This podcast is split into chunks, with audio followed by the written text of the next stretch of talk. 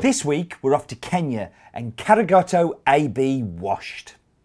My name is Steve Layton, and I travel the world finding amazing and delicious coffee for you to drink at home. Some make coffee difficult to understand and complicated, but here it's my job to make it easy and fun and tell you what's in my mug.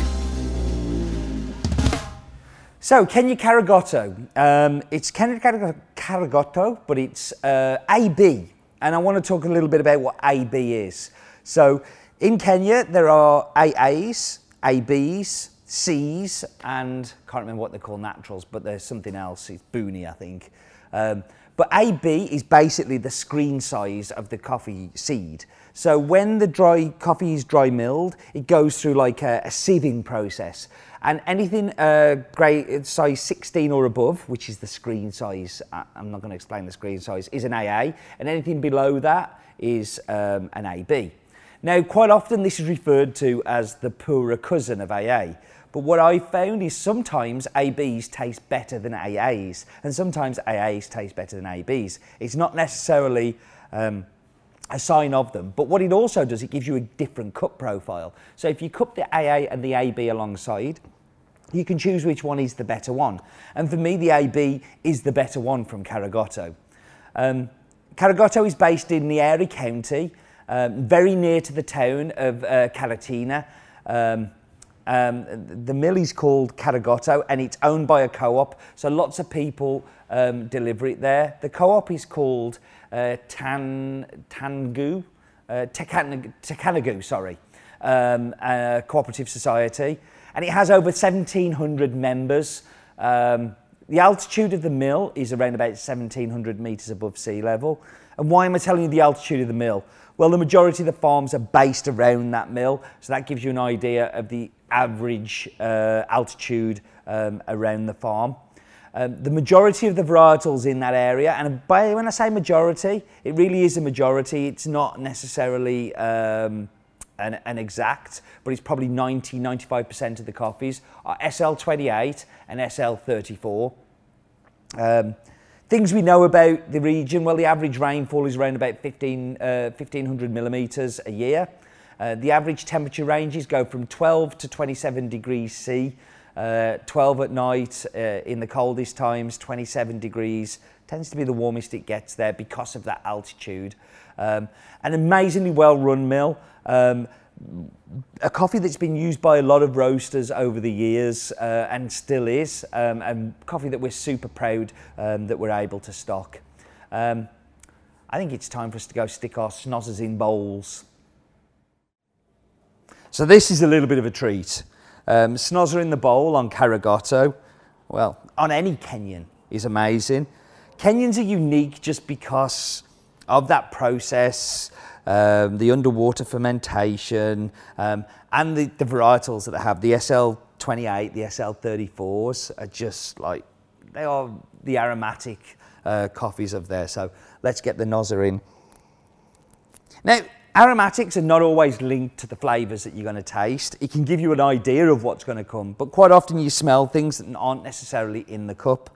Um, on this one, I'm smelling like an orange skin, so like the you know the zest of an orange. It's very sweet, and it smells a little bit winey, um, but kind of like almost like a spiced kind of mulled wine type things.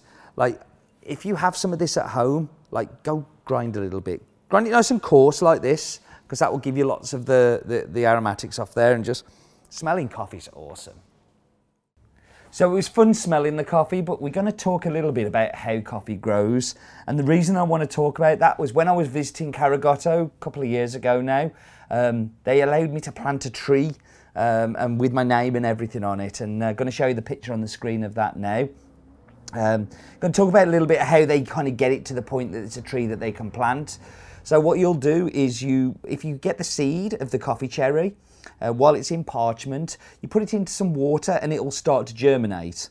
When it starts to germinate, you plant it. And around about two, three weeks after that planting, the seed will start to come through, but they're called soldiers. So as the, the plant comes up, the seed still sticks to the top until the leaves kind of punch it out.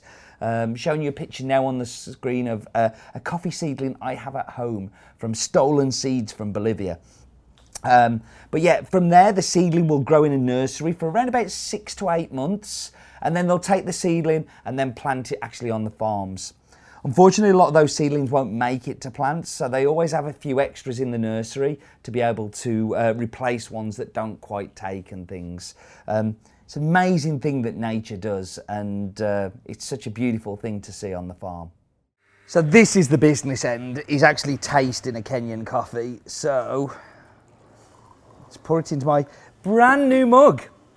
Roland went on holiday, Roaster Roland, and bought me a cutback from Toledo. I haven't had anybody buy me a mug for years. It was lovely. Very nice. Thank you, Roland. Right, so um, let's dive in. So the front of this coffee is just pure orange marmalade. It's got the texture of it, you can feel it, uh, the orange acidity is there. It's got a really good brown sugar sweetness to it, it's almost like a golden syrup kind of sweetness. But the thing I love more than anything is it's got that classic blackcurrant finish. Um, Kenyas are very, very typical for blackcurrant finishes, and um, this is just phenomenal. Um, it's so sad when the Kenyans run out and we have to wait for the new ones to arrive, but it makes you appreciate them even more when they do come back, and I really do appreciate this one. Um, hope you enjoy it too. Thank you for joining me. Thank you for watching.